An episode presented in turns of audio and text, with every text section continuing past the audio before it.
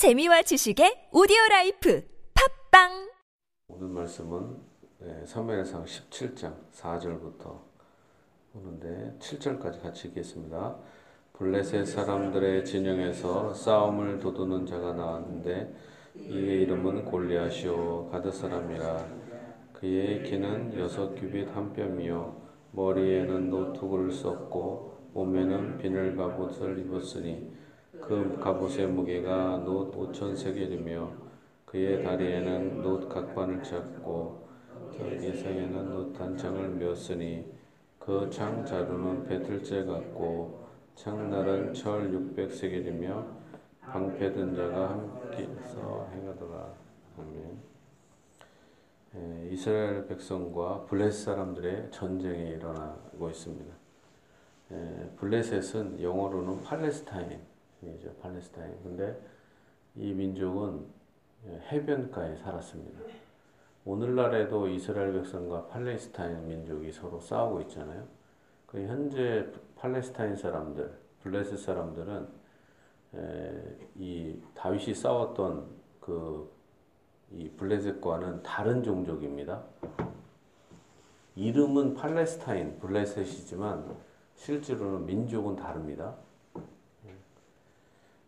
그들의 그 민족의 어원은 바로 여기에 나오는 이 팔레스타인, 블레셋을 의미합니다. 민족은 다르죠. 이 블레셋 사람에게서 한 큰 용사가 있는데 그게 바로 유명한 골리앗입니다. 골리앗은 키도 엄청나고 키가 크고 힘이 좋고 일단 키가 크게 되면 손도 크고 발도 크고 등치도 크고 모든 게 다 크죠. 그리고 그 무기도 어마어마합니다. 뿐만 아니라 완전 무장을 해서 빈틈이 없을 정도로 완벽합니다. 그 창자루가 배틀째 같고 창날은 철 600세겔이며 방패든 자가 앞서 행한다 합니다. 그러니까 전문적으로 방패가를 든 사람이 또 창이나 이런 것도 막아주고 활도 막아주고 그러니까 공격하기가 상당히 어렵습니다. 그가 서서 이스라엘 군대를 향하여 외쳐 이르되 너희가 어찌하여 나와서 전열을 버렸느냐? 나는 블레셋 사람이 아니며 너희는 사울의 신복이 아니냐? 너희는 한 사람을 택하여 내게로 내려보내라. 그가 나와 싸워서 나를 죽이면 우리가 너희의 종이 되겠고 만일 내가 이겨 그를 죽이면 너희가 우리의 종이 되어 우리를 섬길 것이니라. 그 블레셋 사람이 또 이르되 내가 오늘 이스라엘의 군대를 모욕하였으니 사람을 보내어 나와 더불어 싸우게 하라 한지라. 사울과 온 이스라엘이 블레셋 사람의 이 말을 듣고 놀라 크게 두려워하니라. 이 말씀을 보면은 골리앗이 이스라엘 백성들을 군대를 희롱하고 있습니다. 한번 우리가 나와서 대표로 한번 싸우기 전에 한번 싸워보자. 어떻게 하면은 이 전쟁에서는 이렇게 대표끼리 나와서 장수끼리 나와서 싸우고 어떤 그렇게 이 전쟁을 독려하고 이런 전통들이 있습니다. 근데 어떻게 보면 상당히 불공평하죠. 왜냐면 일단 체급 차이나 무기 차이가 크잖아요. 싸움을 해도 등치가 비슷하거나 무기가 비슷해야 정정당당한 거지. 등치가 큰 사람과 작은 사람, 무기가 완전한 사람과 그렇지 않은 사람이 싸우는 건 어떻게 보면 상당히 비겁하다. 골리앗이 되게 용감한 것 같지만 상당히 비열한 인간이다 라는 걸 알 수 있죠. 비열하다. 근데 이제 15절을 보겠습니다. 다윗은 사울에게로 왕래하며 예루살렘 베들레헴에서 그의 아버지의 양을 칠 때에 그 블레셋 사람이 40일을 조속으로 나와서 몸을 나타내었더라. 이제 다윗은 이제 형들에게 도시락을 싸러 갖다 주고 있는 거죠. 그런데 이제 다윗이 사울에게로 딱 향하는데 왕래합니다. 그리고 그 베들레헴에서 그의 아버지의 양을 치고 있습니다. 이게 대비가 되고 있죠. 다윗은 장차 이스라엘의 왕이 될 것입니다. 근데 아직도 양을 치고 있고 그러나 현재 블레셋 사람 이 골리앗은 당시에 큰 용사로서 전쟁에 나가서 40일 동안 밤낮으로 이스라엘 백성들을 희롱하고 있는 상태입니다. 이새가 그의 아들 다윗에게 지금 네 형들을 위하여 이 볶은 곡식 한 에버와 이 떡 10덩이를 가지고 진영으로 속히 가서 형들에게 주라. 이 치드 10덩이를 가져다가 그들의 천부장에게 주고 네 형들의 안부를 살피고 증표를 가져오라. 이렇게 어떤 도시락을 사서 갖다 주고 있는 거죠. 심부름을 하러 갑니다. 근데 가는데 다윗이 이 블레셋 골리앗의 사람의 이야기를 듣게 되는 거죠. 26절입니다. 다윗이 곁에 서 있는 사람들에게 말하여 이르되 이 블레셋 사람을 죽여 이스라엘의 치욕을 제거하는 사람에게는 어떠한 대우를 하겠느냐. 이 할례받지 않은 블레셋 사람이 누구에게 살아계시는 하나님의 군대를 모욕하겠느냐. 여기서 의분이 나타납니다. 이 할례받지 않은 블레셋 사람이 누구에게 살아계시는 하나님의 군대를 모욕하겠느냐. 다윗은 이스라엘의 군대를 단지 연약한 군대로 본 게 아니라 살아계신 하나님의 군대로 봤습니다. 살아계신 하나님은 살아계시다. 우리가 신앙 고백에 꼭 잊지 말아야 될 건 하나님은 전능하시다. 그리고 하나님은 잠자지 않고 눈동자같이 우리를 지키시고 보호하시고 살아계시다. 살아계신 하나님. 다윗은 하나님을 어떻게 보고 있습니까? 살아계신 하나님으로 보고 있다. 그리고 그의 군대를 이 살아계신 하나님의 군대로 보았다. 그리고 또한 그 블레셋 그 골리앗을 무엇으로 봅니까? 그 현 상황을 보지 않고 그 사람은 할례받지 않는 사람에 불과하다. 살아계신 하나님의 군대 앞에는 사실 아무것도 아닌 존재가 진짜 아무것도 아닌 존재가 뭘 믿고 까부는지 모르겠다. 근데 많은 사람들은 골리앗의 현재 상황, 그 등치를 보고, 그 무기를 보고, 갑옷을 보고, 그 방패를 보고 한마디로 마음이 움츠러드는 거죠. 우리가 믿음은 무엇입니까? 살아계신 하나님을 보는 것입니다. 그런데 믿음이 없어지는 건 뭐예요? 환경을 보기 때문에 그래요. 물을 바라보고, 파도를 바라보고, 어둠을 바라보고, 홍해 바다를 바라보고, 애국 군대를 바라보면 뭐예요? 환경을 바라보면 주변의 모든 것들은 다 절망밖에 없죠. 그러나 우리가 모든 것이 갇혀 있을 때 눈을 들어서 하나님을 바라봐야 할 것입니다. 하나님은 전능하시고 살아계시다. 환경은 뭐 군대나 다윗이나 아무 상관이 없죠. 사울도 그렇고. 그러나 다윗은 보는 관점이 달랐다. 이스라엘 백성은 살아계신 하나님의 군대였고, 이것 또한 이 골리앗은 아무것도 아닌 할례받지 않는 블레셋 사람에 불과하다. 용사라고도 안 해요. 이 할례받지 않는 더러운 이런 뜻이죠. 우리는 거룩하게 구별된 할례를 받은 하나님의 군대인데 저 인간은 아무것도 아닌 존재가 무슨 대단하게 하냐. 이제 34절입니다. 다윗이 사울에게 말하되 주의 종이 아버지의 양을 지킬 때 사자나 곰이 와서 양떼에서 새끼를 물어가며, 주의 종이 다윗이 아버지의 양을 지킬 때 어떻게 양을 지켰는가 설명하고 있습니다. 사자나 곰이 와서 양떼에서 새끼를 물어가면 이런 일이 있습니다. 내가 따라가서 그것을 치고 그 입에서 새끼를 건져내었고 그것이 일어나 나를 해하고자 하면 내가 그 수염을 잡고 그것을 쳐 죽였나이다. 우리가 이제 아이들에게 성경 공부를 가르친다거나 설교를 한다거나 할 때가 있잖아요. 그러면 우리는 그냥 다윗이 골리앗을 때려 죽였다. 뭐 이런 식으로 그냥 간단하게 생각해요. 다윗은 대단하다.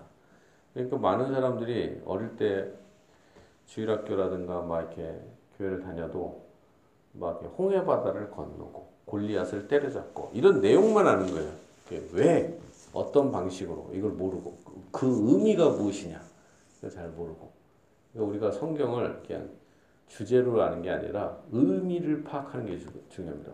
왜 다른 사람은 골리앗을 쳐 죽일 수가 없었는데 다윗은 그렇게 할 수 있는가? 생각을 해봐야 되죠. 다윗은 어떻게 그렇게 했는가? 다윗이 위대해서. 그게 아니라 다윗은 일단 평소에 생활이 달랐죠. 이 목자로서의 그 양을 지킬 때 어떻게 했냐? 사자나 곰이 옵니다. 사자나 곰이 오면 얼마나 대단해요. 곰은 사자도 이기고 어마어마해요. 한 대 따귀를 딱 맞으면 그냥 아예 박살납니다. 그냥 모든 이 곰이 어마어마한 속도도 엄청 빨라요. 사실은 곰이 느린 것 같지만 뛰는 거 진짜 빠릅니다. 곰이 양떼에서 새끼를 탁 물어갑니다. 물고 가고 있어요. 그러면은 보통 같으면 따라가지 못하고 새끼 정도야 뭐 또 나으면 되지 이렇게 생각할 수 있는데 이 다윗은 따라갑니다. 목숨을 걸고 따라가는 거죠. 따라가서 그것을 칩니다. 그리고 그 입에서 새끼를 건져내는 거예요. 이게 오히려 사자나 곰이 이렇게 딱 공격을 해야 되는데 오히려 꼬마 다윗이 딱 가갖고 딱 그냥 주먹으로 또는 뭐 지팡이를 쳤는지 딱 턱을 돌려치는 거예요. 그러면은 곰이 얼마나 황당무계합니까? 그래갖고 그렇지만 이 다윗이 그 열정 그건 뭐냐면 양을 사랑하는 거죠. 단지 그냥 양을 치는 정도가 아니라 우리가 알아야 되는 거는 우리가 개를 키워도 개를 사랑하잖아요. 개를 이뻐하잖아요. 그런데 이스라엘 백성에게도 개에게 이름이 있듯이 우리에게도 그 양에게도 다 이름이 있어요. 이름을 이렇게 부르면은 양이 음해하고 대답을 한단 말이에요. 그럼 인격적인 관계인 거예요. 이게 그냥 먹고 살기 위한 그게 아니라 그 양인 거예요. 인격적인 관계죠. 그래서 그 양을 이름을 부르고 인격적인 관계를 맺는데 이 양이 잊어버려요. 그러면은 이제 난리가 나는 거죠. 가서 목숨을 거는 거죠, 진짜. 가서 이 양을 구원하는 이 목자의 심정이 평소에 있었다. 먹고 살기 위해서 양떼를 억지로 한 게 아니라 불타는 마음으로 이 양을 사랑했다. 사랑하지 않으면 이런 목숨 거는 일을 할 수가 없는 거죠. 그 입에서 새끼를 건져냅니다. 그것이 일어나 나를 해하고자 하면 내가 그 수염을 잡고 그것을 쳐 죽였나이다. 이걸 쳐 죽여요. 보통 그럽니다. 한 아이가 하루는 아기가 차에 깔렸어요. 깔렸는데 엄마가 엄청난 그 트럭을 번쩍 들었다. 들고 그 아기를 꺼냈다. 초인적인 힘이 나타나는 거죠. 아기를 사랑하면 차도 번쩍 들을 수 있는 거예요. 역도 선수도 아닌데 엄마가 그 정도로 이 다윗은 초인적인 힘처럼 양에 대한 불타는 사랑으로 이 곰이고 뭐 사자고 뭐 다 필요 없는 거죠. 그냥 평소에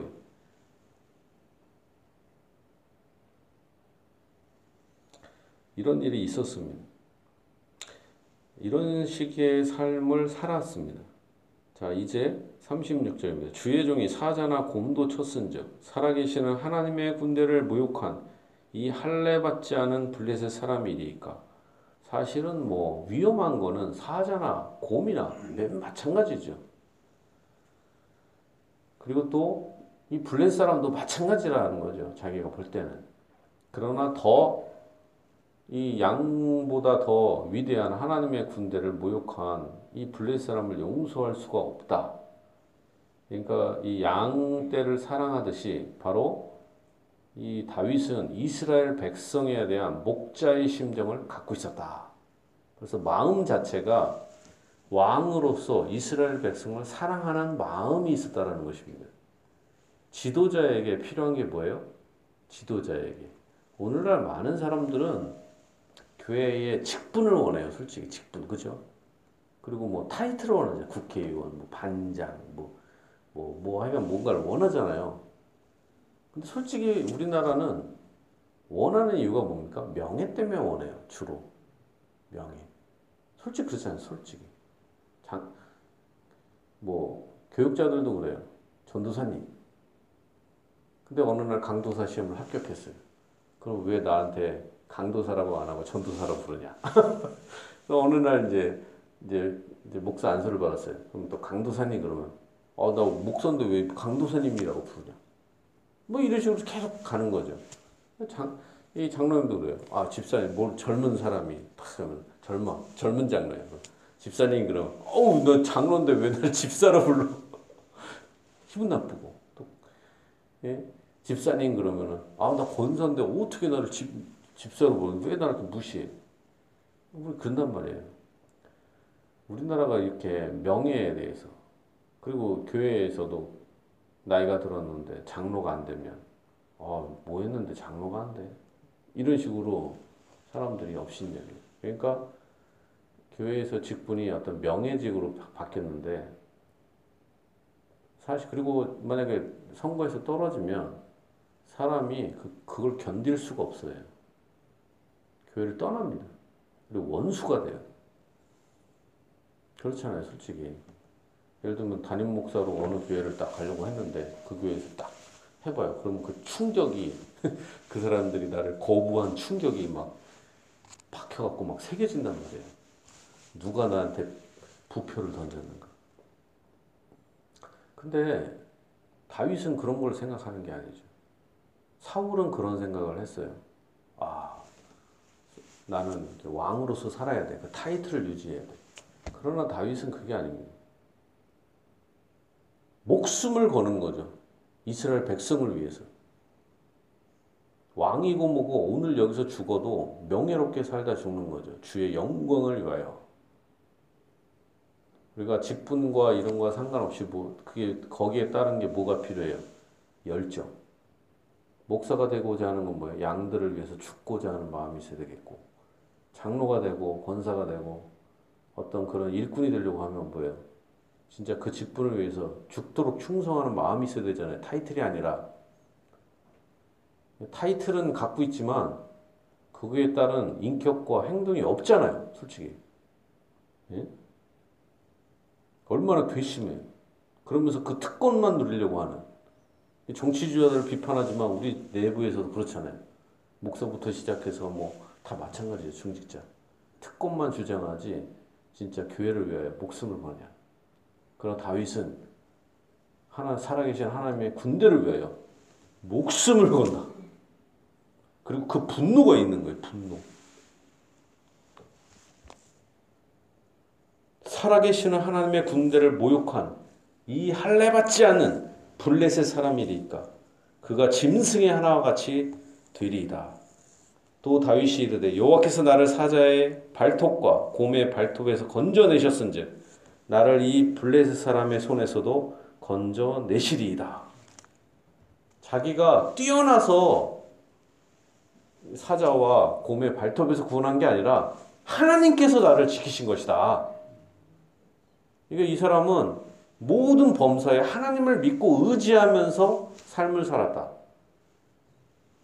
목자의 일을 하면서도 양떼를 사랑했을 뿐만 아니라 그 모든 것을 지키시고 모든 것을 다 주권을, 그 모든 것들을 다 주님께 내려놓고 주님의 인도하심을 받는 삶을 살았다. 그 목자의 생활을 하면서도, 그리고 그것을 자기가 했지만 하나님이 나를 지켜주신 것이다. 하나님의 주권을 또 고백하고 하나님께 영광을 돌립니다. 자, 이제 45절 보겠습니다. 다윗이 블레 사람에게 이르되 너는 칼과 창과 단창으로 내게 나오거니와 말할 때마다 너는 대단한 칼과 창과 단창으로 내게 나아오거니와 나는 만군의 여호와의 이름 곧 네가 모욕하는 이스라엘 군대의 하나님의 이름으로 네게 나아가노라. 나는 아무것도 없지만 오직 하나님의 이름 네가 모욕하는 이스라엘의 하나님의 이름으로 너한테 나아간다. 사실 빈몸으로 나아가는 거죠. 무엇으로? 하나님의 이름으로. 다윗은 하나님의 이름이 위대하다는 걸 알고 있었다. 우리는 과연 하나님의 이름이 위대한 걸 알고 있는가? 그러니까 다윗이 뭐 돌로 죽였다. 그러면은 우리가 생각할 때 아, 참 기술이 뛰어나다. 이렇게 생각하면 안 됩니다. 그게 믿음으로 전능하신 하나님의 믿음 그걸 가졌다는 거죠. 오늘 여호와께서 너를 내 손에 넘기시리니 내가 너를 쳐서 네 목을 베고 블레셋 군대의 시체를 오늘 공중에 세워 땅에 들짐승에게 주어 온 땅으로 이스라엘의 하나님이 계신 줄을 알게 하겠고 또 여호와의 구원하심이 칼과 창에 있지 아니함을 이 무리에게 알게 하리라. 전쟁은 여호와께 속한 것인즉 그가 너희를 우리 손에 넘기시리라. 완전히 설교를 하고 있죠. 한편의 설교. 하나님. 하나님은 우리를 구원하실 것이다. 너는 이제 죽었어. 하나님을 대적하다니. 하나님의 구원이 지금 나타날 것이고 벌써 예언적으로 얘기하죠. 우리가 여기서 알 수 있는 게 있습니다. 전쟁은 하나님께 속한 것이고 사실은 전쟁은 벌써 이긴 것입니다. 우리는 결과를 알아요. 어차피 전쟁은 하나님께 속한 것이고 어차피 구원의 완성은 벌써 이루어진 거예요. 계시록이 이루어졌잖아요. 그리고 모든 게임이 끝난 것입니다. 단지 우리는 그거에 동참할 뿐 이긴 게임에 그냥 함께 그냥 축복을 나누는 거에 불과한 것입니다. 그냥 다 이긴 게임에 벌써 다윗은 벌써 전쟁을 하기 전에 넌 죽었다. 그걸 확신하고 있어요. 죽을지도 안 죽을지도 몰라가 아니라 그러니까 결국에는 우리의 싸움은 예수님 안에서 완전히 성취되었고 승리는 우리의 것입니다. 예수님이 마귀를 이기시고 승리하셨고 그 승리를 여러분에게도 주신다는 것입니다. 승리는 누구 것이에요? 여러분의 것입니다. 하나님께서 예수님을 통하여 여러분에게 승리를 주십니다. 예수님은 우리의 머리요 우리의 대표로서 승리하셨고 우리에게 그 승리를 나누어 주십니다. 다윗이 승리함으로 골리앗을 죽임으로 이스라엘 군대가 승리하듯이 예수님이 다윗의 후손으로서 미리 골리앗과 같은 마귀와 온갖 귀신들을 다 쫓아내시고 십자가에서 승리를 하셨습니다. 그 승리를 우리에게 부어주고 계시다는 것입니다.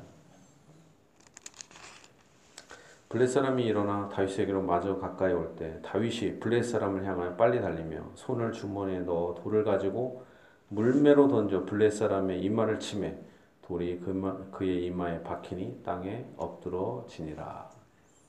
물론 결론적으로는 다윗이 물맷돌로 골리앗을 죽였죠. 이것은 결과적인 것이고 이게 원인은 아닙니다. 근본적인 원인은 다윗이 하나님을 믿음으로 이 결과가 이루어졌다. 그리고 이 믿음은 갑자기 생긴 게 아니라 평소에 양들을 칠 때 양을 사랑하고 또한 하나님의 임재를 그의 범사에 느끼고 생활했다라는 것입니다. 그것이 단지 확장된 것, 무대만 바뀌었을 뿐이에요. 양이 이스라엘의 군대로 바뀐 거고 곰과 사자가 골리앗으로 바뀐 거에 불과한 것이죠. 결국엔 다윗이 평소의 믿음대로 그냥 죽인 것입니다. 하나님의 임재가 하나님의 승리가 평소에 누리듯이 당연히 한 거예요. 다윗에게는 이게 대단하다고 느낀 게 아닙니다. 사실은 승리해도 우리 입장에서는 대단하지만 다윗은 곰과 사자를 맨손으로 가서 딱 치는 거예요. 그리고 그 입에서 입을 벌려갖고 새끼를 움켜내는 거예요. 이 상상이 갑니까? 우리가 그렇게 할 수 있어요? 이거는 보통 그 열심이 특심한 거죠. 다윗의 열심. 그렇기 때문에 하나님께서는 이 사람을 이스라엘의 지도자, 왕으로 세우신 것입니다. 바로 하나님의 아들 예수님께서는 이렇게 우리를 위해서 이 사자에게서 곰에게서 움켜나듯이 이 다윗의 열정 이상으로 우리를 깊이 사랑하신다. 한 명의 어린 양도 잃어버리지 않는 예수님이시다 라는 것을 우리가 깨달을 수 있고, 또한 우리를 끝까지 보호하시고 반드시 우리에게 승리를 주시는 좋으신 예수님이시고 좋으신 하나님이시다 라는 것입니다. 우리가 또한 이 다윗의 신앙을 본받고 또한 예수님의 이 승리와 축복을 누려야 할 것입니다. 진실로 모든 분들에게 이 다윗의 열정과 믿음과 예수님의 승리를 여러분의 인생에 넘치게 주시기를 예수님의 이름으로 축복합니다.